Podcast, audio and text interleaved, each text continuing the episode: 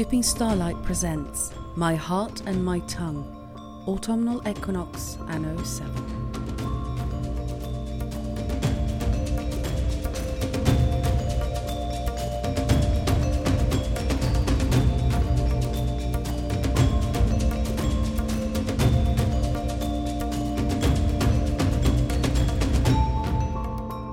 Do what thou wilt shall be the whole of the law. First, let me express my absolute joy at this, our anniversary of the first episode of Stooping Starlight last year. What a ride it's been. I feel so blessed to be part of this amazing production, and to those sisters who have partaken in small or big ways, I thank you with every fibre of my being. And to those brothers who act as our allies, another heartfelt thank you. I want to thank our Patreon contributors as well, especially Micah, Harper, Jens, Dorothy, and Shanley and Shelley for your continued support. Now, in this episode, we have two very special segments. The first is Soror Madimi interviewing Brandy Williams, who has just released For the Love of the Gods, a most brilliant and well researched book on theurgy. The reading is A Laying On of Hands by Ntozake Shange, and this one is dedicated to Mary Peck. Sister, you are loved. And finally, all the way from Women of Force and Fire, a live recorded Kara Sora with the organizers Harper, Nessa, and Ishel, as well as me, Soror Jimenez, and Soror Madimi. And speaking of Women in Force and Fire, what an event! Stooping Starlight represented, and it was such a fantastic gathering of sisters from around the USGL, as well as a European interloper, that would be me, visiting to take part in the panel discussion. Now, the organisers will release a book with all the talks as well as some other goodies, so do keep an eye out for this. We will definitely announce its arrival here on Stooping Starlight. For now, again, thank you for being here for our fifth show. Here's to many, many more.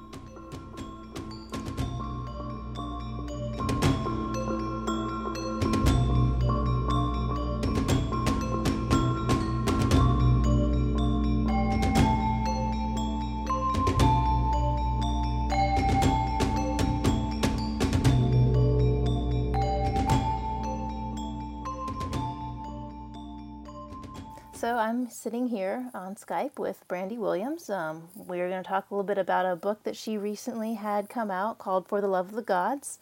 And um, first, I want to, you know, introduce her with her bio. Brandy Williams has been active in Ordo Templi Orientis since 2001. She's the past master of Vortex Oasis, having grown the body from camp to Oasis during her mastership. At present, she serves as High Priestess of Anahata Rose Croix chapter. Brandy is also an ordained priestess in Ecclesia Gnostica Catholica and celebrates Mass with Vortex Oasis. She presented Feminist Thelema at NOTOCON and frequently presents at conferences including Pantheacon, PaganiCon, Theurgicon, and the most recent Esoteric Book Conference.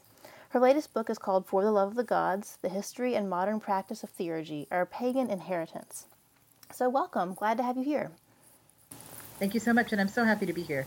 I've mm-hmm. really enjoyed the podcast and when I when I do Google searches, I uh, on topics that interest me, often the podcast comes up. So I'm really thrilled to get a chance to be on your show. Excellent. Yeah, we've been we've been thinking about you know trying to find ways to have you on for a while. So it's nice with your book coming out that we have a little bit of an excuse to speak with you. So tell us a little bit about the book. All right. Um, for the love of the gods, it's it's got three titles. It's got a, a main title for the love of the gods. Second title, the history and modern practice of theurgy, our pagan inheritance, and, and our, uh, the um, reading title is Our Pagan Inheritance. So the first thing, maybe for for Thelemic audiences, is that I understand that Thelema, some people think of Thelema as pagan or are themselves pagan. Other people don't. We are a separate religion from paganism. But I think that it will be of interest to our readers and our listeners because theurgy is a really good description of what we do in Thelema. Theurgy brings us to the sense of understanding ourselves as divine. So it's a series of rituals and understandings that help us to understand the divinity in ourselves. And I really think that's the goal of the Thelemic system. Hmm. So, theurgy is a word that most of us are probably familiar with, but there may be some people who would not be familiar with that word or may not be familiar with it in the sense that you're using it here. Could you say some more about that? Sure. So, theurgy describes both a philosophy and a set of ritual practices. Theurgy is the philosophy that was generated by the Platonic philosophers at the end of antiquity, in the um, in the time when when paganism was sort of giving way to Christianity in the Hellenic Empire. So the pagan philosophers, the Platonic philosophers, were really concerned with continuing to keep pagan religion as a viable religious force. They understood that this was the way to, to connect with the gods. So that's the, the first thing. It's based the the theory, the understanding of theurgy is based in Platonic philosophy.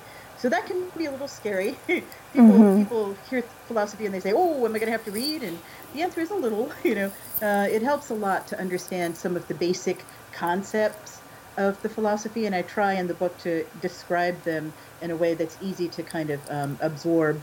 So that's the philosophy part, and we have a, a direct connection with that philosophy. People have practiced Platonic philosophy from that day to this, and I trace this in the book. There's a direct line of succession of this thought. And then the other half of theurgy is the ritual practices, the things you do to bring yourself to the, the deities. It came from the Hellenic world, so it rests on a base of what we might call Hellenismos or Greek and Greek Egyptian cultural religious practice. And that was separated from the philosophy in the move toward Christianity and, and the validation of Christianity. So they kind of got separated out the rituals are being brought together again with the philosophy today. And the rituals came to us in a different transmission. They came to us through the the, the rituals are, are described in the Greek magical papyri. We have some works, new academic works that translate those, and those spells that were done by Egyptian, Kemetic, and Greek magicians were um, were captured and, and moved forward in time, and they came into the medieval grimoires. So we can see that the practices that the Platonic philosophers are talking about, we find them in the Greek magical papyri. So both scholars and practitioners and scholar practitioners are bringing those together today to, to bring them into a single coherent system. That was mm-hmm. a long-winded answer.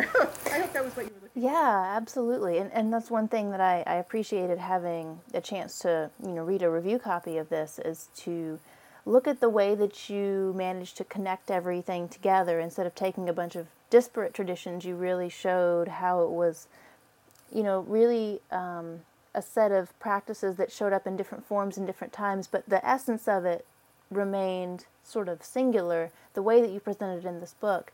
And I think that that's sometimes a piece that's lost in some of the scholarship that's out there. Yeah, that's a really good point. And I, I, have to say, too, that I am a history geek. I mean, I really adore reading about history. I go to the library and I look up papers. And it's taken me a long, long time to understand that not everyone is so thrilled about history. So, what I did in this book, the first the first draft of the manuscript that I gave to my publisher, um, my my editor kicked it back and said, I know I have to learn the history, but boy, this feels like work. And I really wanted it to be fun. So what I did in the book was to write stories about the people who had done theurgy and how they moved it forward in time. So I do stories of the, the Platonic saints, as it were. And then in between the stories, I, I do little bits of history so you can understand the context of the story.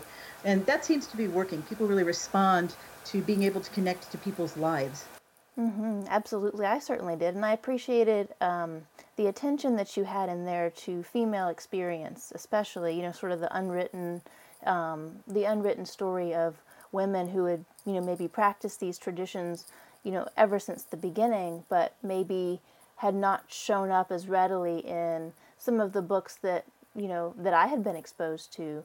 So um, I really appreciated that they were a presence in your work it was really important to me to be inclusive in this work and to include women in particular. Also to to highlight the fact that this tradition originates in Egypt, which was Kemet, and that uh, we owe a great deal to to that tradition.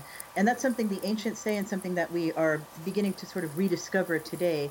So people of color can feel very at home in this tradition, and it comes from the, the African wisdom traditions. It also comes there's a there's a thread that comes in from India. So again, there's this entire entire civilization that contributed to the creation of theurgy, and then it came forward in time through Greece and through the European tradition. but it was important to me to that people can can really recognize that. Um, about women, you, you know, I I, um, I really wanted to make sure that we heard the women's voices and that we saw their lives and we, we pulled those stories out.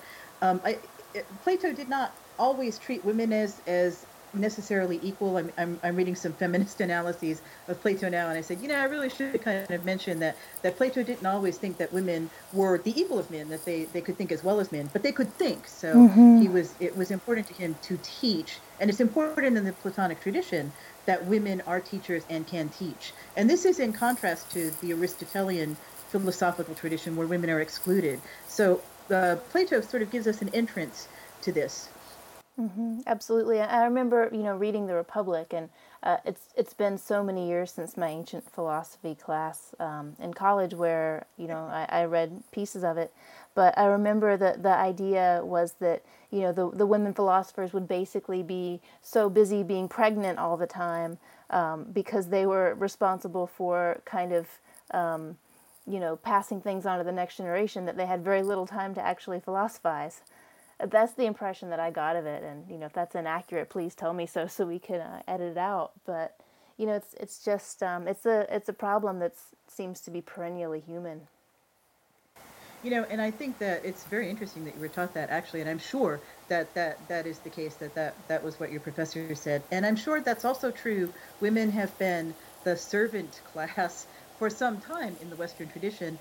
There are um, there are women who have managed to find a way to learn. Um, some of them did not have children or did not go into families. Others did. So there are stories of women in the book who had children and whose children were philosophers. It's less about the the gender differentiation than a class distinction. So one mm. thing to hmm. kind of highlight about these philosophers is that they were all in the upper classes. So if you were an upper class woman or an upper class man, you had slaves who did that kind of stuff for you that gave you the leisure time to study philosophy. So it's it's more of a class thing. Um, and then bias against women. Aristotle said women, you know, couldn't think. Plato said, yeah, women can think, but not as well as men. So at least women can enter into the Platonic tradition. So it was possible for women to be there, but again, you know, quite quite a bit um, more focus on the men Mm-hmm. Um, so, so yeah, it's it, it's it's true that there are not as many women in the tradition, but it's important that they're there, and I, I really love to, to hear their stories.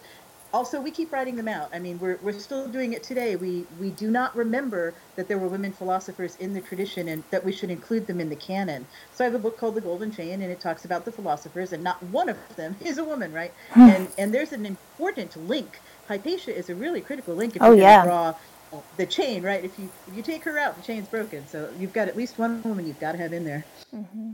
Yeah, that's that's interesting to see her presented in that particular uh, position there. You know, I think that people have heard of her if they've heard of, of any of them, but might not recognize, you know, sort of her importance as a link in that chain you know, and I want to call out um, Bruce MacLennan. He's the foremost theurgist of our day, and he wrote a wonderful book called The Wisdom of Hypatia. Mm-hmm. And it really mm. makes me cry, actually, because he brought her work back. He imagines us sitting at the feet of Hypatia, learning from her as a teacher. So he's really reconstituted her teachings and reconstituted her voice. And I think it's a really important presence. And mm-hmm. it, it um, it's a wonderful work, and I, I call it out. Mm-hmm. That's a really wonderful image there. Yeah. Yeah. So I'd like to make a little bit of a transition towards, um, you know, we've talked about the role of Hypatia, the role of other, you know, female philosophers in sort of, you know, this this uh, tradition of theurgy as it's unfolded over the centuries. What about um, women in Thelema? Whether we're talking about the early history of Thelema or in the Thelemic world as it stands today, um, where are we with that? And do you have any thoughts about that? Yeah, that's something that's been really important to me. It's returning in importance, actually, as we are all beginning to have this conversation again. Um, women were very instrumental in creating Thelema, in the OTO, in in the order itself, and also in the Ecclesia Gnostica Catholica, or the church. We were the first church, really, I think, to one of the first churches to have women bishops they were called Sophias, but they're still still bishops. Mm-hmm. And we, we've had bishops from that day to this. So when I, I started writing about women in Thelema, that was something that I called out. There are, uh, there are places today where uh, there are religions today where women do not have the kinds of positions of authority that we do mm-hmm. in in EGC, which I'm very very proud of. Um, and then um, in the OTO, of course, women have always been involved and instrumental in, in creating the, the order. It was something that Theodor Reuss, um, it, it, was very important to him to include women. It's a Masonic style order. We come off the Masons, but we are like the co-Masons in that we include women. So I say that often. I often describe what we do to pagan audiences. So I'm really used to, you know, framing it in particular ways. Mm-hmm. But, but this is this is important too that um, anything you can do as a, a, man in the system in OTO or in EGC, you can do with a woman in the system. There are no there are no barriers. With one one exception, which is the roles in the mass. They gender. There's a thing the priest does and a thing the priestess does. Other than that, um, you you act in the same way as clergy, bishops. Um, can ordain people, uh, priests and priestesses can do all the sacraments. So really, there's there's very much a sense that that women and men work together in the system to create the system. Mm-hmm. Yeah, I wonder. I was um, thinking, as you said, about the you know gender roles and um, things like that. It seemed to me, and, and I may remember this incorrectly, but I was at uh, one of the, I think it was a bishop's event out in Florida back in January, and there was some discussion there about the different sacraments of the EGC, the Ecclesia Gnostica Catholica, and um, there was some discussion there about last rites and um, administration of the last rites, and that should be done by, uh, I think it was a female of a particular degree. I don't remember all the details of it, but I thought it was interesting that um, it seemed to me that there was some gender involved in that. But I'd have to go look at the policy manual. I'm not, I'm not a bishop myself. Mm-hmm. oh, okay. So, um, uh, I don't remember that though. There are the the thing to remember too about our rites is that um, we're creating them. So the the people who are the bishops and the the supreme and holy king are creating these rites now, and they may write parts in for the rites, like with the baptism. But certainly anybody who's available can go. If you've got somebody who needs last rites and you're the priest or priestess, you know that that is available, you should go and do it. Mm-hmm. I've done this. I haven't I haven't done last rites, but I've I've administered communion to people in a hospital and um, and th- that kind of thing. So um, mm-hmm. I, I think we can maybe not stand on ceremony so much, but that's something too. We could also take back to our, our supervising bishops. Do you have a supervising bishop? Mm-hmm, I do. Uh huh. Excellent. Yeah. So we should go. We should go bug them. It's it's one of my great joys in my life to go and ask questions of the bishops. You know, and uh, and see see how they, they field them. Mm-hmm. Um, it's it's an interesting thing, just to, sort of a sidebar about our bishops, that they, they have a great deal of autonomy. They're not they're not tied to a specific geographical location in America mm-hmm. in the U.S. U.S. Grand Lodge. Um, they they can be anywhere. So my supervising bishop is in Chicago. I think he moved to Denver now, and I'm I'm in Seattle in the Seattle area. So you can you can work with somebody that you resonate with. Mm-hmm. Yeah, and they may have different ideas too. Oh yeah. yeah, that was one thing.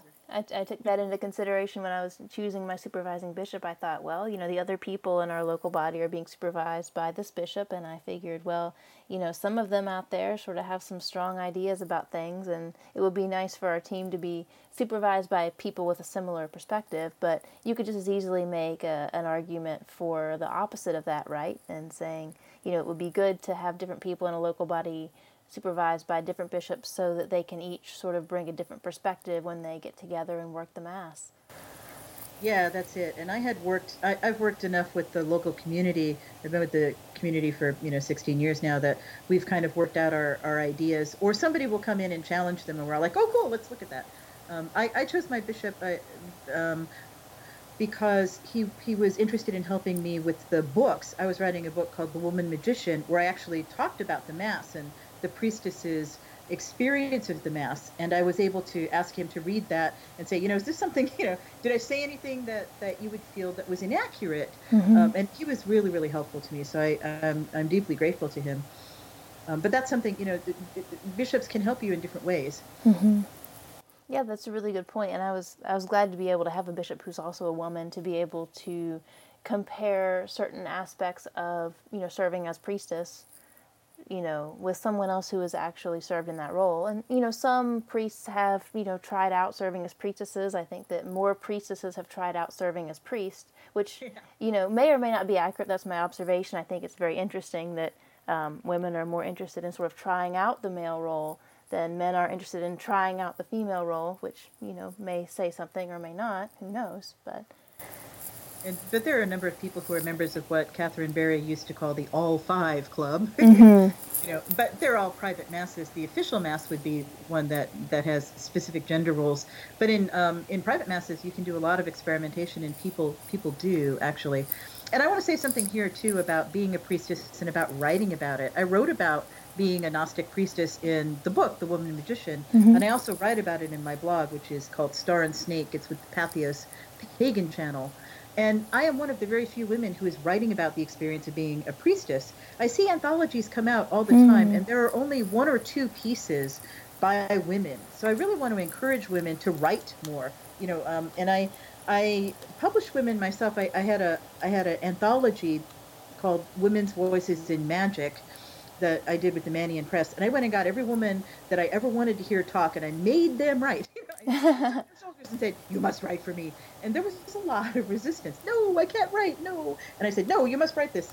And I'm so happy that the book exists and that these these ideas are out there in the world. Mm-hmm. And I noticed at the last women's conference that some of the women took some pride in this and said, I was published in Women's Voices in Magic, right? So mm-hmm. I think there are two things. We, we need more anthologies. We need to, to pay more attention to pulling women out of the woodwork. We need to understand that if you put out a call for papers, you're not necessarily going to get flooded by papers um, written by women because we just have this sort of um, reticence about speaking with our own voices. So it may take a little bit of effort to go and get those voices. So I want to encourage editors to make the effort, and I want to encourage women to make the, the effort to write. And I'm happy to support anybody who wants to do it. If you want somebody to read your stuff, I'm, I'm really, really happy to do it. Mm-hmm. Yeah, absolutely. And, and having that sort of mutual encouragement is, is very important. You know, I've thought about this this a lot. You know, the, the lack of you know, the amount of women that are practicing this tradition, that are working the mass, that are involved at, you know, various levels of, you know, Thelema inside and outside of OTO, and, you know, how few of them are actually writing.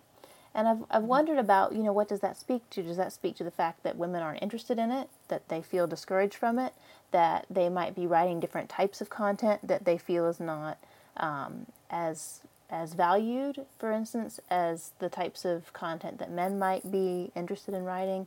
I'm not really quite sure what the reason is, but I would sure like to see um, more women writing things and publishing and, and getting their voices and their um, perspectives out there.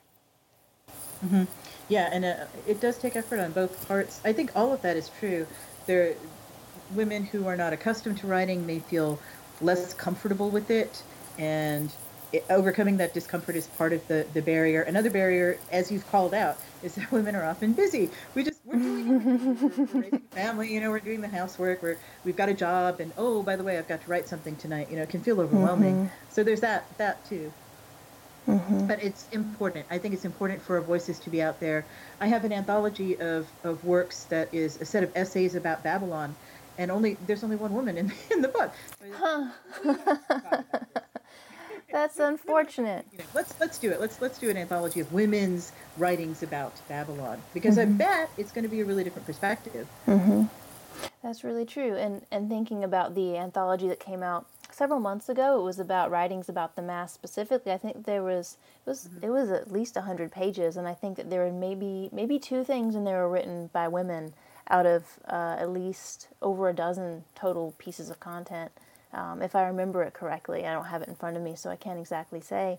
But yeah, I think that was a little bit unfortunate. And another piece of it is the experience of being priestess for me has been very difficult to describe in um, terms that are like coherent and clear and sort of sharp around the edges in the way that you know um, written content likes to be in a community of people as brainy as Thelemites you know? Mm-hmm. So there's something I think intrinsic about the experience that it might not lend itself as well as something technical, for instance, that's written about, you know, all the different things that the priest says that are in Greek, and let's analyze that kabbalistically. You know, in a very intellectual type of way. Um, being a priestess is a completely different world. And it may need a different language to describe it. I think that you're absolutely right. And I think that it may trend more toward poetry or toward imagery. Um, I don't know if you know Marie Lac work, but she writes poems that describe the experiences, and she she writes in alchemical symbolism. Ooh. So you may need to, yeah, you may need to move into to more of those kinds of um, ideas, images, you know, um, to to to move the experience, to describe the experience. Mm-hmm. Yeah, and I would like to see that type of work valued equally as well as the, the scholarship, but I don't think it's going to be anytime soon. well, that, that may be true, but we can um, we can value it. That's true. Sorry, go ahead. No, I, I, was I was agreeing with you. Mm-hmm. Yeah, I'm reading a wonderful book right now um, called "Searching for the Soror Mystica," which is a woman, Robin Gordon, wrote about women alchemists. And she's making a number of important points that are just like this that we've dismissed women alchemists because we find their work in, um, in diaries or in um, recipe books, in cookbooks. And so we kind of dismissed this and said, oh, this is women's alchemy. This is just healing alchemy. And she said, no, it's alchemy, you know. And, mm-hmm. and we need to value this, this form of describing the experience as much as the men who have written the the big you know books about alchemy and I think this is exactly what we're talking about in our tradition as well. That we value, we can value the works that we write, that women write, and the language we use. And a really good example is uh, Leda Chappell's cookbook, right? Mm-hmm. Um, which is a marvelous book, and it's not just a cookbook. It's a, a book about the year and about how we can approach Thelema and put Thelema into our lives. So I think it's important to value the way that women present material and the voices that we that we speak in. Mm-hmm. Yeah, I'm glad you mentioned that cookbook because I've heard people dismiss it as though it's just a cookbook. Why would I be interested in that? I don't cook. Mm-hmm. But, you know, cooking is itself a magical act, and, you know, consuming food is a extremely magical act. And, the, um, mm-hmm. the, the central uh, ritual of our church is a communion. Exactly. Which means it's about sharing food. So, mm-hmm. yeah and um, and alchemy begins in the kitchen. That's really true. I've learned a lot about alchemy just in the process of you know um, figuring out how to make cakes of light and sort of I have to reinvent the wheel for everything that I do to actually learn how to do it well. So that's how I learned to make cakes of light. You know, just you know came out with the verse from the book of the law and started experimenting with the ingredients and figured out you know how to do it. But that you know that was an initiation in itself. It, it totally is. It totally is. I had a I had a disaster. You hear my my cakes of light disaster? Oh no. I um I I was trying to make leavings of red wine, and I had the bright idea that I would take a microwave and reduce down the wine um, in the microwave. So I took a, a smooth a smooth clear bowl and I put some wine in it and I stuck it in the microwave for nine minutes and I heard a boom. Uh oh. boom is never a good noise, right? I, oh, I wish I had taken a picture. I opened the microwave and it had superheated, and little globules of wine were everywhere. Oh no! It evenly distributed themselves in the microwave, and I had that that you know must clean now impulse and cleaned it down before I, I, I thought oh I should take a picture of this. So I, I do it on the stove now. Um, or actually, um, I, I, live with an alchemist, uh, Ted Gill, and he will do leavings of red wine. He'll he'll reduce for me. Um, and he also does a, a, a formal calcination of the ash. If you're mm, familiar with the ash. Yes. He has, yeah. He's he's actually calcined, so there's really no organic material in it at all. It is truly salt mm-hmm. in the technical sense, and then I put mm-hmm. it in the mm-hmm. cookies. Yeah, that makes sense to do it that way. I mean, I don't think that you can really call yourself an alchemist until you've had a few explosions, so to speak. and I think that yours would count. You know, the, the microwave boom definitely qualifies. Um, fortunately, it was contained within the microwave, right? that's that's great. Yeah, it's true. I know I know an alchemist who lives on a, a native reservation, um, and he lives well away from anyone else because here in, in Washington State because things do blow up. I mean, you, you're right. It, mm-hmm. it happens to alchemists. Mm-hmm. It's really true, and I'm glad you mentioned the calcination piece too, because I've experimented with that a bit with my, you know, uh, portable outdoor stove and uh, yeah. little crucible, and you know, just trying to get that cooked to as white a ash as possible. you know. But um, I haven't seen a lot of discussion of uh, alchemy in general in the Thelemic circle, so it's kind of nice to have a conversation about that. You know, when I talk to women, especially women who are upline with me, who have been around for a while, they talk in alchemical terms. So I think this, again, may be something that's in the women's line. Um, and there's something that Robin Gordon mentioned in her book that she thinks that alchemy has kind of been dismissed in the same way that women's language is dismissed. We've dismissed alchemy in science. We think of chemistry as being the, the real science, and alchemy was just superstition. And but but women were very deeply involved in, in alchemy, and I often talk to Thelemic women who understand what we're doing, especially in the mass, in alchemical terms, mm-hmm. which makes sense. I mean, the the whole um, red lion, white eagle thing comes from the work of Paracelsus, right? So um, it's a fruitful line of line of discussion. I think we should do more talking as women about it. Mm-hmm. Absolutely, it's it. It was something that I always struggled with when I was trying to work the alchemy angle. Was you know having a nine to five job and not being in the home for most of the time. You're not being in the house, trying to make all these different planetary hours and to constantly be present for long, slow processes of transmutation. If you're doing it in a physical sense, was a bit difficult. But um, that's a whole different yeah. discussion. Yeah, yeah. It's again one of those things um, that that that was a class thing. You were uh, upper class. You were you had patronage. You could spend all day in a laboratory. The flip side of that, though, is that if you didn't get it right, you could also get killed. There's some really harrowing stories too about people not making lead into gold and then you know um, losing their lives over it.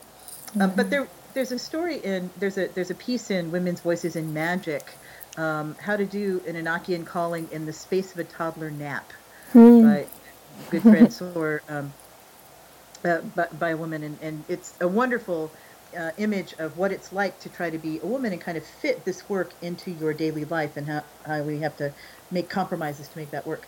Mm-hmm. Yeah, I don't have any little ones to try and chase around, but I can imagine that that would that would only make things even more difficult than uh, they would be, you know, for for a life like I have now. Yeah, I blanked on her name because I can't say her, her legal name. uh, Sor Indi Serafina is her is her um, uh, writing name. Mm. Yeah. Well, let's see. We've we've been going on for a while. Um, I have a I have a couple questions I'd like to to ask you if we've still got some time. Is that all right? Yep, please do.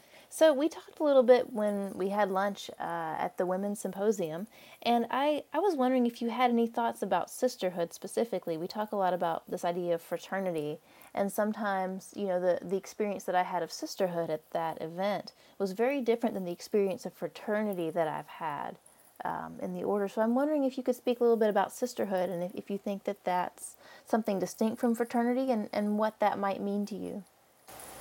Yeah, and it's a very, very interesting question. When I first started writing about feminist Thelema 10 years ago, there was a lot of startled reaction, particularly from, from women who had been around for a while. I, I don't see how this applies to me. I'm not sure that um, I'm not sure that, that I can enter into this, and some women even told me I, I don't think I can support that.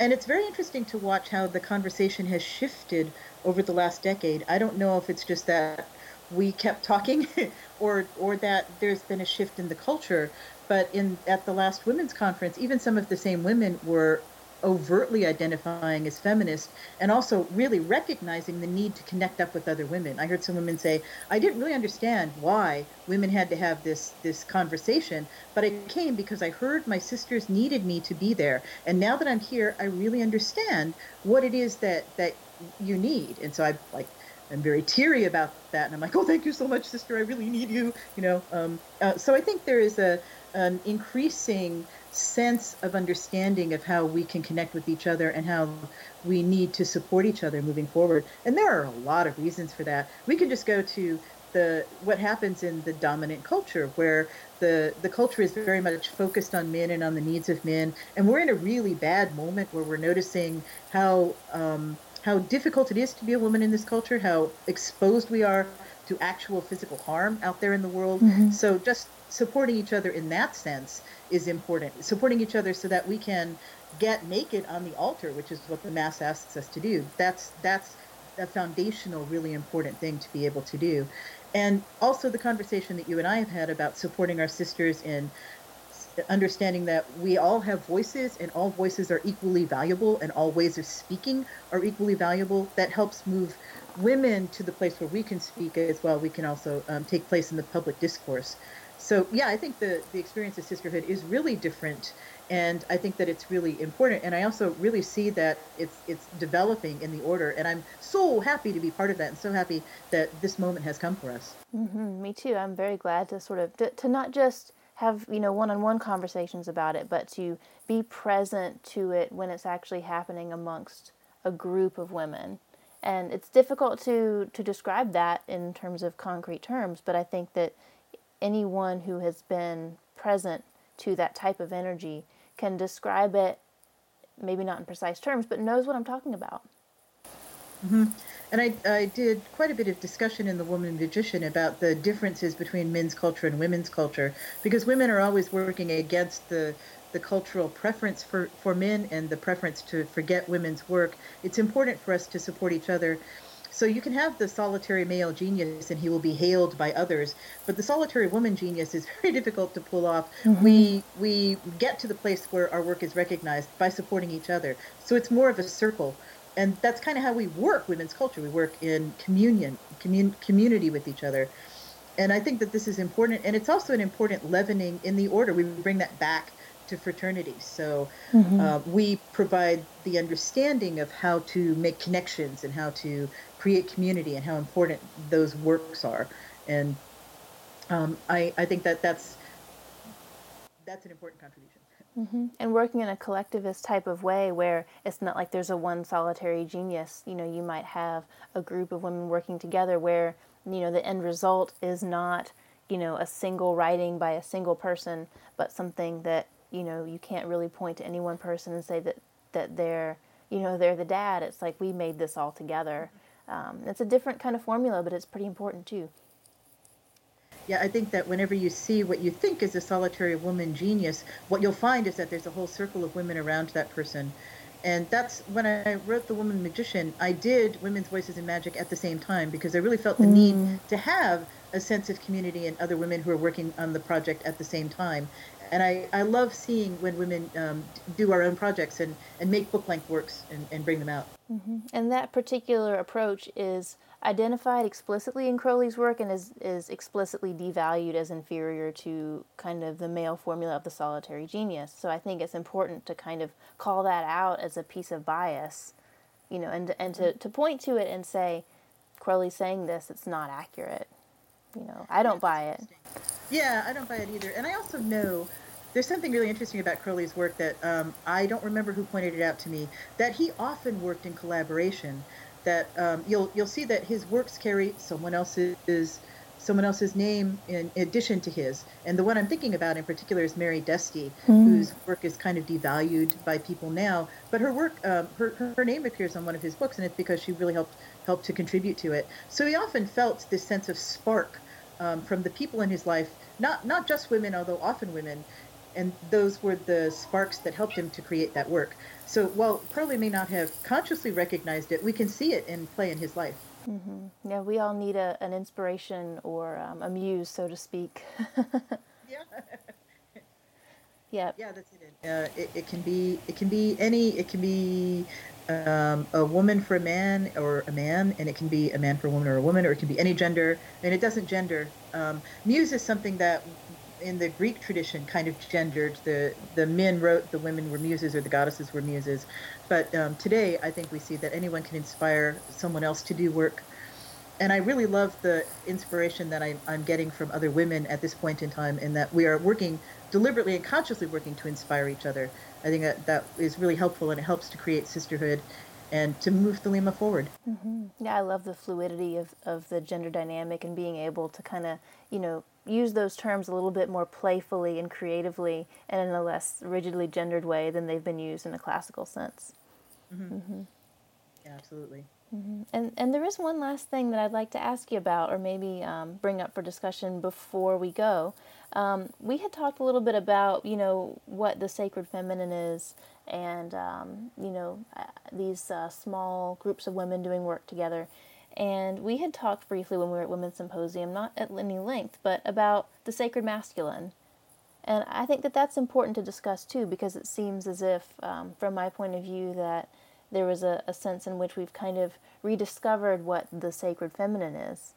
But, you know, there's a sense in which maybe men need to get together and do men's work together.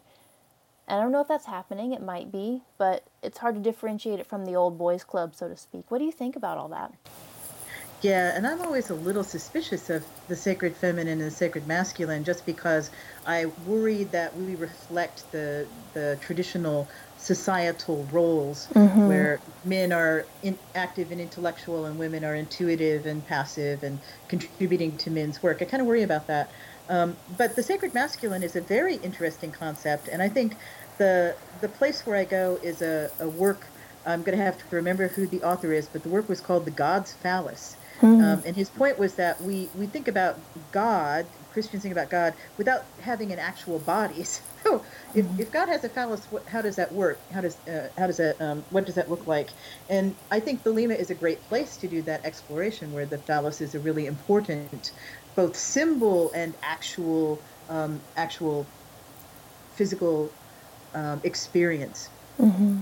Yeah, and mm-hmm. and I think um, embodying the God, it, it, we we also see that in Thelemic theology that that Nuit is the the um, the goddess and is and Babylon is the the earth, and then there's Hadit. So so Nuit is this you know the circle, and Hadit is the the point.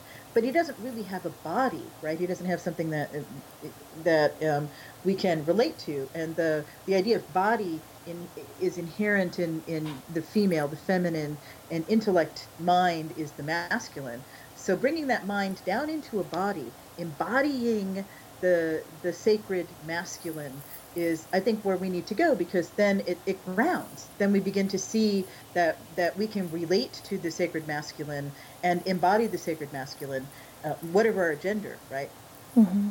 Wow, that's, that yeah, that's fascinating. There's there's a lot of pieces in there that I hadn't necessarily um, thought of before.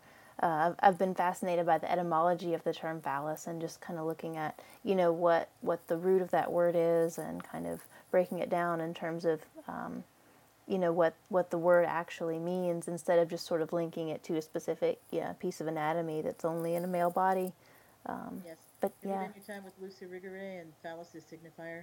I'm getting there. You know, I'm, I'm, in grad school right now, reading a bunch of things that aren't necessarily um, relevant to like the the kinds of um, psychoanalytic thought that I would actually really like to spend my time reading. You know, I'm having to read other things, but once I finally get out of grad school, I will be able to read actual things that are, you know, to me more worth reading. it's a really big conversation actually about um, about how women fit into Thelema because we call ourselves a solar phallic cult, and if you think of the phallus as um, Derrida did as the signifier of speech, if you don't possess a phallus, can you speak? Mm. And I mm. kind of drilled into that in the Woman Magician. So there are a number of ways to approach this. Luce Irigaray did um, some some uh, definite, you know, uh, pushed against this this concept. But this is one of the reasons that I keep coming back to. It's important for women to empower each other to speak mm-hmm. and kind of move beyond those kinds of thoughts. Mm-hmm. And move beyond the sort of dichotomous associations. I mean, even in Crowley, you'll read about, you know, the the idea of the magus, and and you know, the magus is the got his word, and he's you know, um, sort of projecting his word in this in this very masculine sense. Um, it's it's sometimes I'm critical of the symbolism of that, you know, and, and the history, you know, that probably goes along with that symbolism. Sort of wonder, you know, where it comes from, and you know, to what extent um, it is gendered, and to what extent it's using gender as a symbol for something that's far more abstract. Yeah, I think that's a really good track to, to go on. And one of the the first places I went is that I'm a Maenad, so I'm a follower of Dionysus. And Maenads have a wand, which we call a thyrsus. So mm-hmm. You get a mm-hmm. pine cone and you know put a um, put a handle on it and, and, wrap it with ivy leaves, and then you go dance to Dionysus. And this is um, this is directly this is a direct phallic symbol so I actually wrote a paper, you know, called um, uh, "Power and Possession." You know, the possession of women's possession of the phallus and the rights of Dionysus. Women mm. did go and grab literally grab male power and use it to be able to to do things at least once in a while in, in Greek culture. And I think that's kind of what we're doing as women in, in Thelema. We grab that power and say the phallus also belongs to us. The power to speak also belongs to us. And there are other powers that we can embody that we'd like to we'd like to talk about that um, that are as important as the phallus and that we can speak. Mm-hmm. Absolutely, and and it's one of those things. It's like like any other right. It's not yours unless you reach out, grab it, and exercise it. Mm-hmm. Yeah, and we can encourage each other to do it. Absolutely, absolutely. Well, I've really enjoyed speaking with you. This has been a really great conversation. I've I've uh, had a lot of of interesting um, things to continue reading on. I've had a lot of you know inspiration sparked. Um, anything that you want to kind of say before we wrap this up? Um, I just really enjoyed this conversation. I'm so happy that you and Ella are doing this work. I think that it's important to continue to, to bring women's voices forward. And this is a great way to do it where you actually hear the actual physical voice. This is really exciting. So I, I just encourage you to keep doing this work, and I encourage um, women to support each other and for us all to continue to speak, um, to write, to create art if that's what we do, and and to do the work and to understand our own power. So I, I think it's fantastic. Thank you so much for having me. Mm-hmm, absolutely, and look forward to having you on again before too long. I hope. Okay. All right. Well, I hope that um, you have a great night, and um, love is the law. Love under will.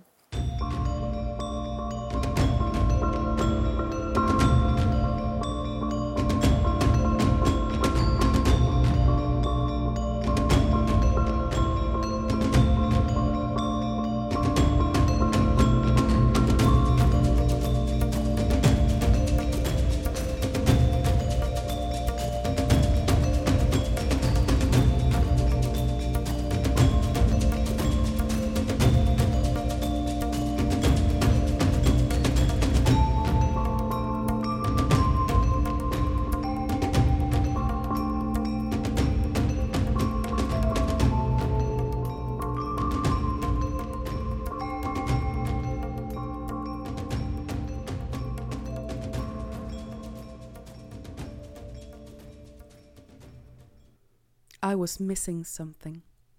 Something so important. Something promised. A laying on of hands. Fingers near my forehead, strong, cool, moving, making me whole, sense pure. All the gods coming into me, laying me open to myself. I was missing something. Something promised. Something free. A laying on of hands I know about laying on bodies, laying out a man, bringing him all of my fleshy self and some of my pleasure, being taken full, eager, wet like I get sometimes. I was missing something. A laying on of hands, not a man laying on, not my mamma holding me tight, saying I'm always going to be her girl, not a laying on of bosom and womb, a laying on of hands the wholeness of myself released. I sat up one night, walking a boarding house, screaming, crying, the ghost of another woman who was missing what I was missing. I wanted to jump out of my bones and be done with myself, leave me alone and go on in the wind. It was too much. I fell into a numbness till the only tree I could see took me up in her branches held me in the breeze, made me dawn dew, that chill at daybreak. The sun wrapped me up, swinging rose light everywhere. The sky laid over me like a million men. I was cold. I was burning up, a child, and endlessly weaving garments for the moon with my tears. I found God in myself and I loved her. I loved her fiercely.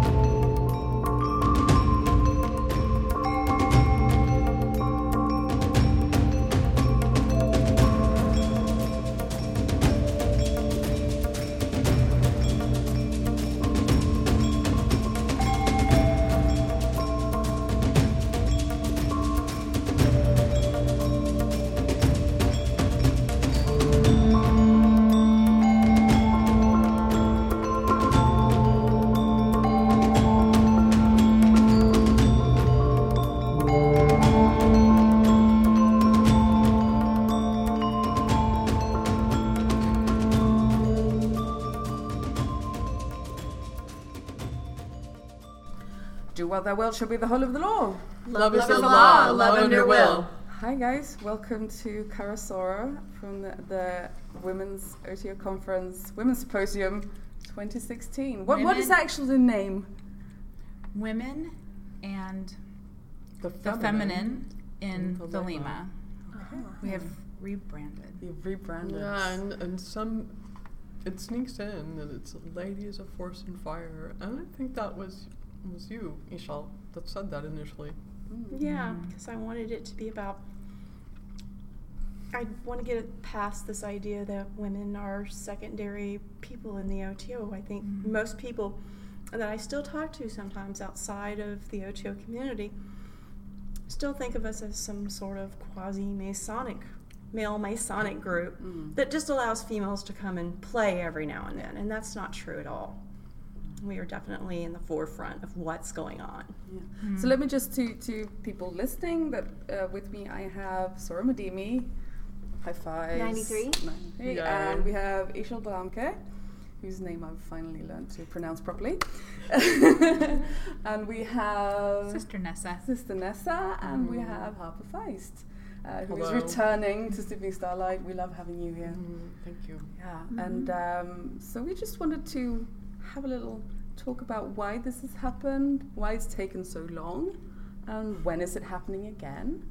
Um, what have you gotten out of it doing it? Who wants to start? So the seed of this whole thing belongs to Ishal. And Ishal should a- a- address this.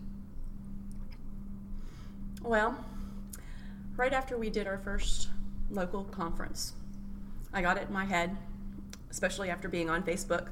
I jumped on Facebook after becoming a body master for the second time um, out of necessity. And um, basically, uh, I was thinking to myself, wow, there's these women, and they feel a little bit disenfranchised about what's going on in the OTO, and they don't see women really all the work that we really do in the OTO. They're not aware of it because I think there's a problem with women. We don't tend to like want to like show off our hats like the men like to do, or some men. I won't say all men, because my partner Hunapu, he doesn't really talk about his hat. I usually point it out before he will ever point it out. So. Um, I just wanted people to realize what is important. I wanted to start talking about women's issues.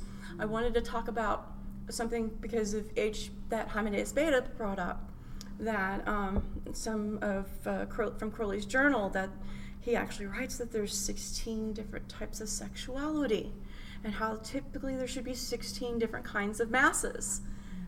But he never got around to writing those. He only we only got one. So there's a lot of work still to be done. So let's start talking about this. Let's start doing this. Let's start talking about the other issues about women and Thelema and women's magic and what that is like. Uh, nobody has written, we've got all this stuff about the lance, but what about the cup and the paten? And that the woman magic that's there. So let's have that conversation and get excited about it. Mm-hmm. Let's have a conference. Yes. yes. Let's have a conference. And let's not get seduced by this idea that the cup and the paten are somehow passive and can't be something to be excited about. Mm. They can be very active. Uh, I love I love Fierce. Soror Helena's like so. What's the priestess carrying with her? Mm, mm mm-hmm. what's? What's on the mm-hmm. paten? I like that. They're still weapons. Yeah, the You, weapons. you have the paten and you have the cup, you're armed. yeah, yeah, You can be armed without a wand or a sword. absolutely. You're still armed. Yes, as you showed today. Yeah. And mm-hmm. Shakti's weapons are all the weapons. yes, that's right. Mm-hmm. So when did you come on board, Nessa? Um, I was the on-site chair for NOTOCON in Austin, and that happened after Sister Trisha began that work and um, passed it on to me. And during that process, I I think um, Sister Melissa just like looked at me and was like, "You're asking the right questions," because I had worked in so many conferences in the past on a professional level and so um, it was just like oh I, I asked the right questions um, it wasn't intentional. It just was the universe giving me a beautiful gift. And so after uh, NOTOCON in, in Austin, um, I began the work of being the uh, my title titles. Um, they they they're hard for women, right? Um, we we have a as we've spoken about this weekend, that there it's it's a difficult thing for women uh, in this in this in our society and for our norms to uh, speak about ourselves as um, authoritative figures. So this is a little little hard for me to do, but I to say out loud, I am the U- U.S. Grand Lodge Conference Committee chairperson. Um, Yes. The, re- the real word is actually guru. Slash awesome. Thank you. Mhm. Um, and so, so this has actually uh, been, I, I have had the joy of this being the first um, wonderful event that I have uh, had the opportunity to support sisters doing. Now, this is interesting, right? We have a history of women running U.S. Grand Lodge conferences. All of the conference committee chairpersons so far have been women, and they are our biggest events. And um, I think that I, what I've noticed is that I noticed this early on was that the intention usually seems to be we want everyone to have a space for celebration of joy and beauty. And as long as that's the, been the intention, it has worked out so well beyond anybody's wildest dreams. And um, I just want to see that tradition continued in whatever way is in the vision of our sisters. And it is my hope, uh, brothers and our brethren who identify in any way that is right for their path or their day to take on the mantle and to continue this great work. Thank you. Nice. Um, one thing I'd like to point out, just because I want women to start honoring what they've done in the past, mm-hmm. the whole thought of where the national conference came from was my brainstorm mm-hmm. way, way back in the day. Mm. And I got, I talked to Jaime Espejo about it, and he was like, I don't know. I'm kind of scared that if we all got together, it might blow up and the OTO dies. And so I said, well, let's do it on the national level. We mm. just got a Grand Lodge. Let's do a Grand Lodge conference. Yes. Mm-hmm. So I approached Sabazius and then the, the then EC president Jeffrey Price about it, and got them on board. So then we started mm-hmm. talking about where it could happen. The only problem was I lived in a little city called Oklahoma City, and mm-hmm. every hotel I approached about having the conference there, oh. Complete was horrified at the thought of all these hedonistic people showing up at This their was hotel. back. This was back in the party days as well. Yes, so they were probably right. Back way back in the 90s. It was back in the late 90s. And so Akron, Ohio ended up being the first place to actually do the conference at. But we still showed up. And it was an amazing conference. In fact, afterwards I said, should we do this again? And everyone's going, yes. Mm-hmm. So after that, every two years, there's been a national OTO conference. Thank you. Yeah, thank Yeah, you. welcome. thank you. And on this, can I just say this? This has to be the first of that same tradition. I think that this is a worthy enough um, meeting for sisters to be happening every two years. It, re- it really is, mm-hmm. and it, I think it should just grow and grow and grow. Well, I'm hoping that we can convince our European sisters and brothers Oh, to yes. have one of these in. Europe, and I'd love to mm-hmm. come and speak. Oh, Well, the I'll thing is that we have love that. we Have have our NOTOCON, so we have OTOC, which is which is the general meetup for all European OTO members mm-hmm. of Minerval degree uh, and above. So yeah, we're having a women's conference, and it is happening. And I really hope that we'll be able to do the same thing there, and that it becomes a permanent installment for as long as it is needed. Because I think this is just like a um, it's just a tool to get us to the end of the journey where all differences have been erased and we have finally completed, you know, uh, this journey to, for gender equality. And then we won't need women's conferences. Then we'll just have big love-ins in the woods, you know. But until, until We then, have those too. yeah, we have those too. I know, I know, but you know. Mm-hmm. But until then, I think this is something that needs to happen all the time. And I'm so mm-hmm. grateful for being here. I'm so grateful for seeing all this because it really gives me hope that we're not just some outliers creating podcasts and well, we need more moments like this. I mean, Yeah, here there are five of us, you know, sitting around this microphone, Yeah. recording this mm-hmm. right now to be able to try and share this moment with as many people as possible. Yeah. And if we can have more events like this, we can do it in a way that other people are actually physically in contact with us, as opposed to just listening and sort of participating vicariously at a distance. It's much better when you can participate right here and be able to look people in the mm, eyes. Absolutely. Yeah. And cry mm-hmm. together and mm-hmm. laugh together and dance together and mm-hmm. share. Oh, I yeah. and yeah. that's stigmatized but when you really feel it Yeah. it's not this No. it's it's a completely different yeah. animal Yeah. So, so along those lines, I wonder, Ella, if you would grace us with the with the briefest discussion of sisterhood. This is, this is how this is your entry into the whole thing, right? Yeah. You wanted to talk to us about sisterhood. I want to hear you speak to it. Ah, okay. So the, the, the, the sisterhood thing for me is like when um, ah Tori Amos has this great song called "Precious Things," and she talks about you know, and also she talks about the Cornflake Girls, and I think there's there's this um, there's this role.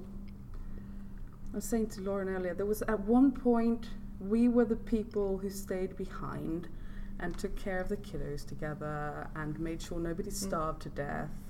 And that was a sort of a that was an evolutionary thing that had to happen. washing machines were invented Yeah, i But mean the- but- it's crass but there's yeah, I the was, but I'm talking like twenty five thousand years ago. oh you know. okay you're looking Back the big then, we, we were a sisterhood because if one if we let each other fall behind, you know, if we forgot to bring one of the girls in from into the cave during night time, you know, then then we lost probably the best blueberry pick or whatever. We had to we had to look after each other. We had to have each other's backs. And I wonder at which point did it become a competition to uh, to step on top of each other to get some favor out of a s- construct that is built on oppression. Mm. And that's what I wanted to talk about. Is that sisterhood, when and how we can build, how we can build a, an, a culture of encouragement and trust, an absolute sacred space between us, where we are not um, falling for the the pressures and the uh, the gender roles and stereotypes we're being pushed in. And I think the way to do that is to look at historical sisterhoods, look at the Greek women, we look hmm. at the the priestesses, and look at the religious, you know, caves, and also look at fraternities. We have in like the 18th century, we have a lot of female fraternities, Masonic, you know, fraternities, mm-hmm. and those how they have built their structures. And I, I think we need to look at history and a seek to find that natural love that we do have, because I think we do have that. And and look at Catherine yesterday. You know, we have this natural love to welcome and be warm and say, well, sure, you know, you want to come and pick blueberries with us? That's cool. Mm-hmm. You know, and we will love you as a sister and we will take you into our cave when it gets dark. Mm-hmm. So how do we how do we make that a, a norm? So that nobody feels unsafe in a discussion group on the internet. So that nobody feels that they can't um, they can't be joyous about being priestess without being looked upon others for being proud or vain or you know. We have enough. That's the thing. Mhm. There is love is not it does not have any boundaries. Um, and so, you know, boundaries do need to be set though, and and that's just to create safe space. Yeah. So that said, we we're we're kind of outgrowing our like from a NOTOCON standpoint. We're, we're kind of Notapoint NOTOCON standpoint. Excuse me. We're kind of outgrowing our britches.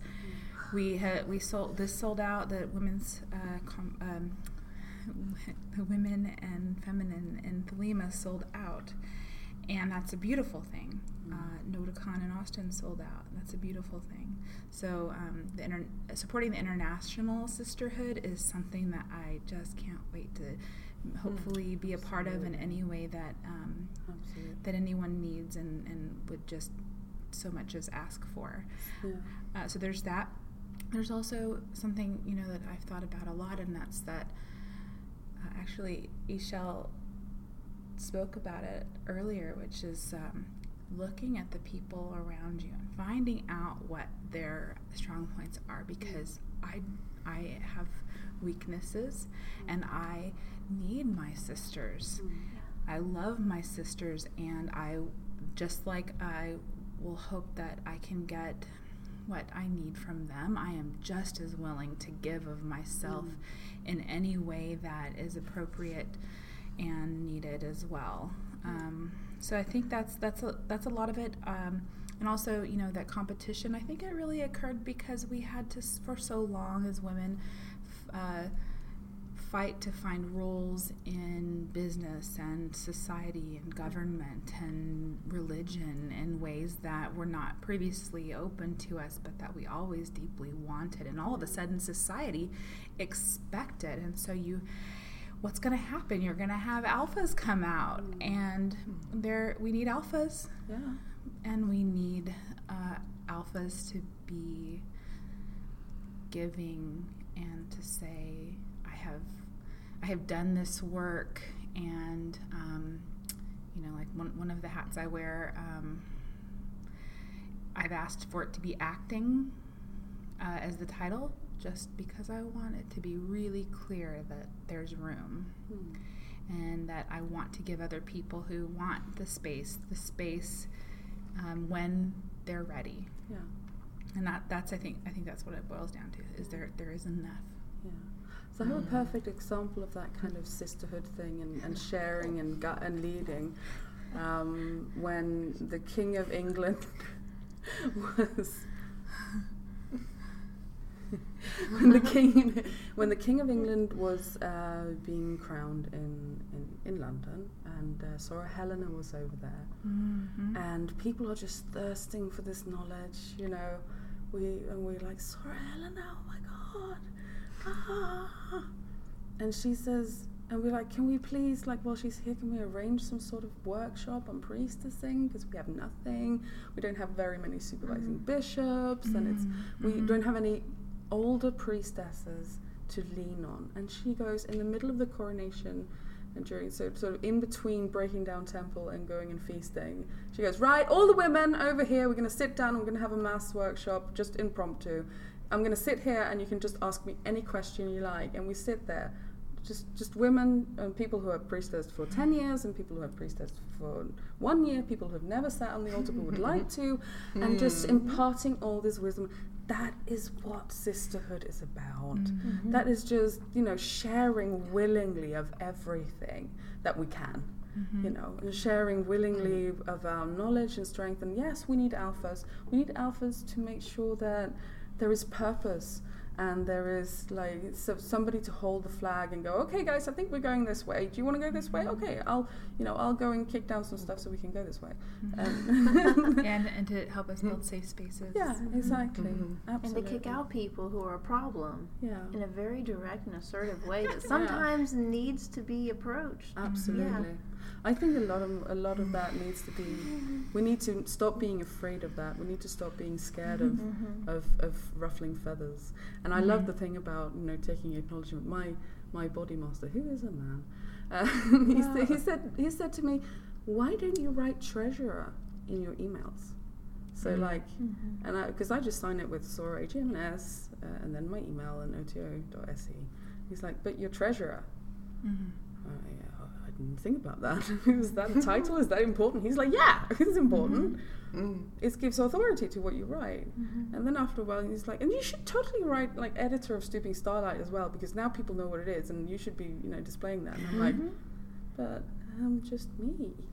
And it's if we really need to start mm-hmm. taking a lot more credit for what we do. Ownership. Ownership, absolutely. It's ours. I think the pro- half, a lot of this problem comes from we've got this still, even though we're in the new aeon, the aeon of crowned and conquering child, where both sexes are equal, and we're still stuck in some of the old slave religion mentality Yeah. that mm-hmm. women are second class citizens. We shouldn't speak unless spoken to. We're supposed to be demure and stay in the back and allow men to be aggressive. And if we're aggressive, we're the evil witch that needs to be hunt down and burnt at the stake. And that stuff needs to go away. Yeah. And, and I hate to say this, but even in a country where we've got like equal maternity and paternity leave, and uh, you know we're very liberated, blah blah blah, um, uh, it's still the same. We still need to do those things. We still we still think we need to be pretty and have beach bodies and be pleasing and cook and be mothers and career women.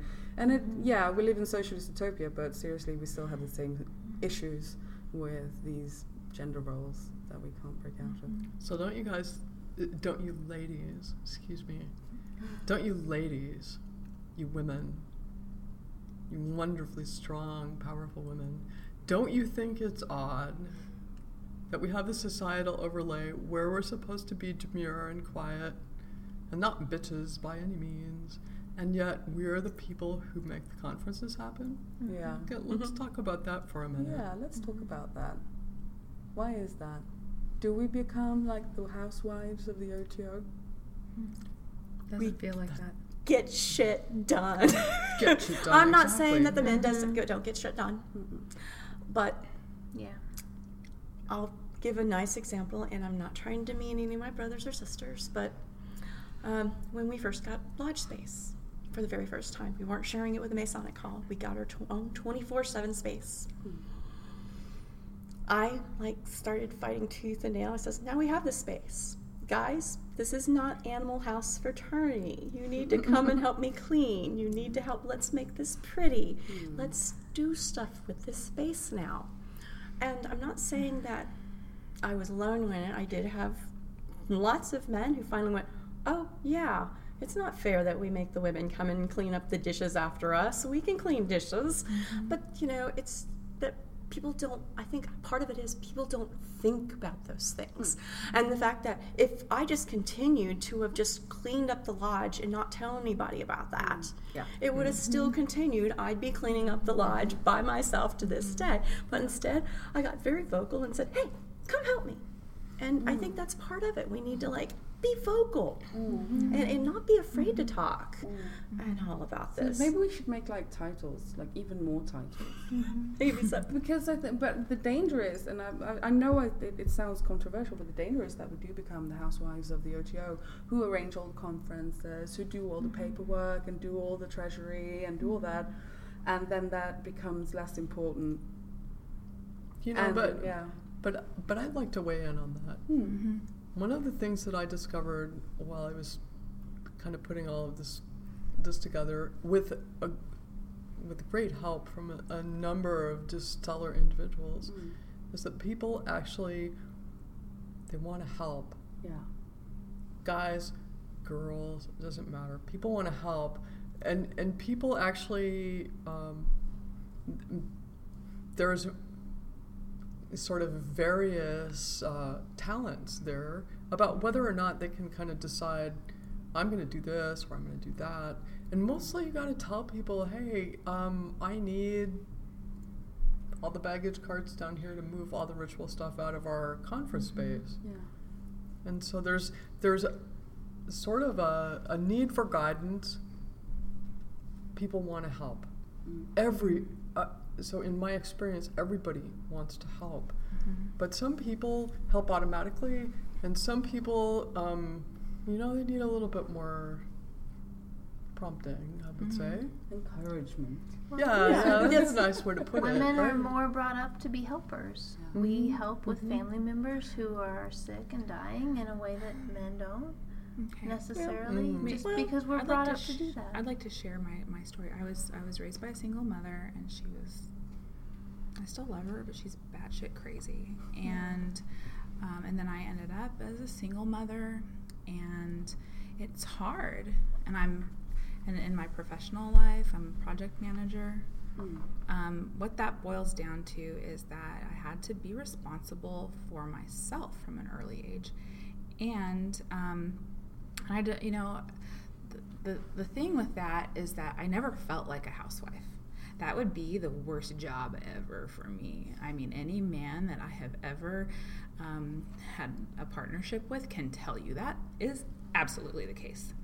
Um, so, so what you know, what it boils down to is that I can, I, I have some ability to um, see, see details um, that others might miss.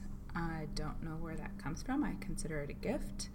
Um, and so, so for me, it, I don't think it has anything to do with traditional women's roles.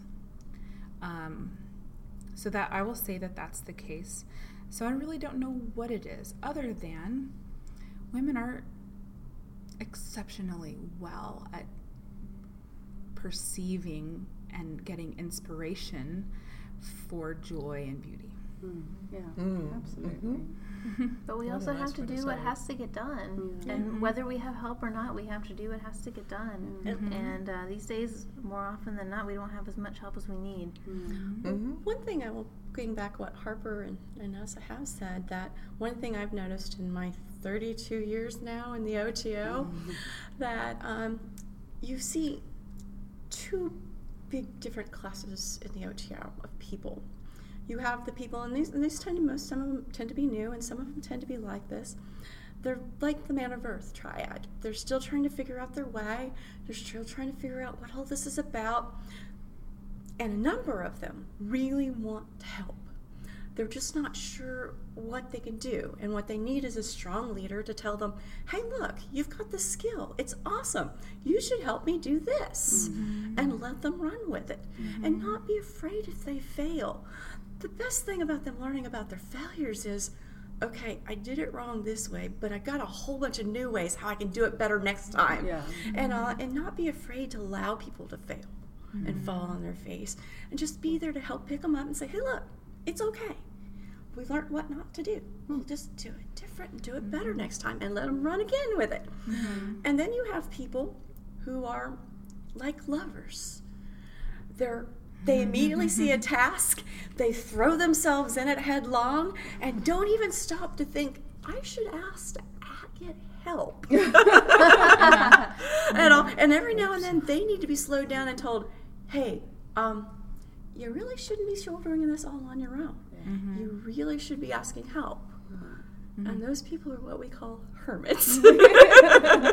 so, just to take it from the three uh, big grades of the OTO, you know, we've got this group. It's just, we're still a young, young order. And we're still trying to figure out how to make all these pieces Absolutely. work. And it's a beautiful experiment. We're all excited. We've got so much energy and love and joy and beauty to put into it. And I think it's never going to stop. Do you know what that really refreshes me there is that I hear a person who's been a member for 32 years say that, and um, you know, And notice I'm getting teary eyed just talking about it because it still okay. excites me It- to yeah, this that's day. the thing. It's still exciting. And I've been I've been here for you know 16 years now, and it still excites me as well. And I wouldn't have come back if it didn't excite me, and it wouldn't come back if I wouldn't have come back if I felt that there was you know an impossible barrier. And the, mo- then when I came back and saw we have stuff to do. I just said, okay, let's do it. Know, no, let's let's jump headlong into this and fix the things we can, change the thing we can't fix. Uh, you know, just let's build this instead of just uh, falling folding in on ourselves. And it's, I think it's the great test of the order is going to be in like the next two decades or so, whether we we change or whether we stop or whether we grow or whether we disappear into the, you know the history as this weird little cult created by this crazy Englishman. You know what what what will happen with the OTO is very much dependent and very hanging on what is happening now because. Uh, we are growing and we are sort of coming into puberty where we need to sort of figure some things out. We are very young and we're still exploring what's the rest way. I mean, if we look at the if we look at um, Christianity when they were 100 years old, you know, they were still trying to not get killed by people. Yeah. and we, we have, and they didn't have the liturgy. They didn't even mm-hmm. have the holy. We are so privileged in that we still have we, we have our holy literature mm-hmm. and we have mm-hmm. our, you know, our basic foundation. We just need to figure out where we're going with it and how we're taking it and how we can evolve it because we're not a stagnant religion. I think one of the most important things right now is to support children. Um, Mhm. And what, whatever form they come in, and they come in myriad forms in this Mm. aeon. Mm. Uh, so Yeah. that's like something that's super near and dear to my heart, and I think Mm. that it that that the inspiration that child millennials have is Yes. uh, is fantastically amazing and vast and wonderful. So um, you know, support them and give them some opportunities to have experience is Absolutely. is, a, and, is and one way forward. Their, use their because they had they they're the start of something weird and androgynous. You know, they're the Mhm. start of something weird and unlabeled, and I love it. And Mhm. you, you kind of just Mm-hmm. want to go, yeah, how cool is this? I I grew up on the cusp. I was never one way or the other. And I see it unfolding, and I think myself lucky to have children who are growing up into this. And I Mhm. think mm-hmm. we w- if we want to grow we've got to we've got to really get on board with that Well, It's really an just like important last next step. Night. yeah We had a young lady who was here with her father at the party, and we were all doing Resh. She turned to him after Resh was doing. She says, "You need to be teaching me more of this. I want to be part Aw, of this." And that to me was very exciting. And I will be one of the first ones to admit I'm one of the few bishops that will take children under the age of 18 and be their first bishop. Hmm. Um, then allow them to uh, work in private masses hmm. and all and learn like i've got i had a young young lady who was basically 16 years old hmm. who wanted to become a novice deacon. And i said okay sweetie. I says well tell me why you want it. And he says i love doing magic. I love doing Thelema. it's my life. And i says okay well how well do you know the mass she basically had me sit down and recited the entire mass oh from memory. The entire mass, the priest, the priestess, the deacon. She wanted to show me that she knew that. And then she went off and rattled off how to do the baptism, how to do the confirmation, how to do a marriage ceremony. She was like, and then she did a star ruby and a star sapphire in front of me. And I'm like, going, okay, you're and in. by the way you're and by the way you're bishop and I like looked at her and went, "Okay, you're in, honey." I said- I said- and, all, and she was going to start naming off all the Kabbalah uh, columns for me, and I was like, going, "Okay, you really need to stop now." but that's another thing that I've noticed is that we have a greater var- because there's more of us. There are more children who have more are more intuitive. yes. more children who are more uh, open to these things and are born. And I hate to use the indigo children term, but I really do believe that. sorry, I do believe that our, ge- you know, the generation that's coming is just going to be mind blowing. But I think, you know, as the youngest person looking around who's here, um, which is not always the case, but you know, it's it's hard as a younger person to get by in the world as it is now, and young people have to do a hell of a lot more to be able to just get a basic standard of living mm-hmm. than was maybe required a few decades ago. Mm-hmm. So there's upsides and downsides to that. We get a lot of young people who are very determined, who are very focused, who know what they want, put a lot of energy into memorizing stuff mm-hmm. because where else are they going to be able to direct that energy to get a productive type of you know life? So they're directing it towards other ends. You know that's that's what i see from my point of view but um, you know it's it's going to be interesting to see how the next generation struggles with the challenges of just getting by Yeah, and I think that struggle, that challenge, also creates a lot more natural magicians. Mm-hmm. And you know, who really have to drill down to their wills and be focused and Mhm. sharp at what they want, because otherwise they just drown in this like Yeah. in this noise. I hope that they don't fall into despair. I think it's very Mm. easy in the world that we live in now for younger people to fall into despair, and I Mm. hope that they use the grit that they've acquired through just trying to Mm. survive to get where they want to go as humans and as magicians. Yeah, absolutely. They seem Yeah. to have a different target. Mhm. Yeah. You know, I'm I'm probably one of the older people in the group, and I would say that the target for my my demographic is largely um, gain, right? Speaking out of a consumerist sort of background, but the younger people of today, they they're not they're not so interested in that. You know, they recognize um, money as a tool and a resource, but they recognize on a gut level that there are different goals that are much more important to them than having a big house and and a Mercedes. Yeah. Mm-hmm. Yeah. That's good. I like that way It- that's oh, it's totally refreshing. Yeah. Yeah. My stepdaughter said, uh, she put it really well. She said, you know what? We were given a frankly fucked set of um, conditions to live in. And she said that all of her friends basically have this attitude of, what do I have to lose? And they mm. go for their will mm. mm-hmm. as a mm-hmm. generation. And I'm mm-hmm. seeing that happen, and it's really, really cool. The one thing that's really hard for them to come by is experience mm. because in, in this day and age, we all work so hard. And we're all so busy, and just taking some time to give them some experience is what they need and crave. And what I love about well, love uh, what the, uh, an upside to that is that they could either stay at home with their parents and not work, or they and still have no money, or they could just get a backpack on and go out and travel and still have no money, but at least they're doing something. Mm-hmm. You know, they could mm-hmm. work mm-hmm. an unpaid internship, or they could go to China and help children learn to read. You know, it's it's like they they have a choice out of out of poverty, you know, out, of, out of out of lack of opportunity, they have uh, a future that is far more focused on humanity and focused on realizing themselves. Yeah, I think we're gonna draw this to a close.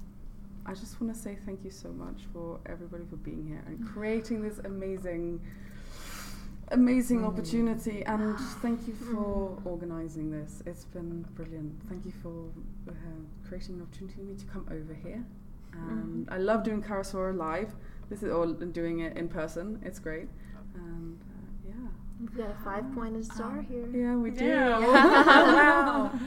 With the circle in the middle, which is a traveling. Yes, thank you so much for coming.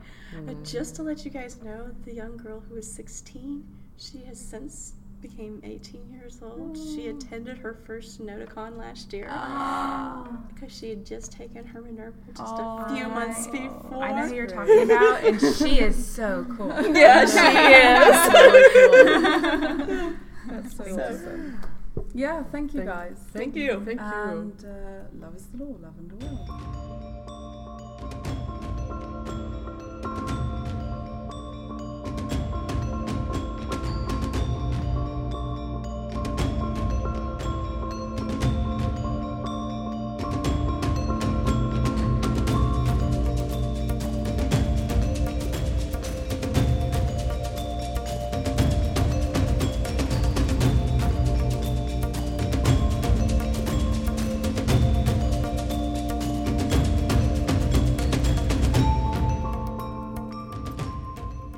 Concludes our fifth episode. We will be back again at the winter solstice. Don't forget to like us on Facebook, spread the word, and go to patreon.com forward slash stooping starlight if you'd like to support our podcast. Love is the law, love and the will.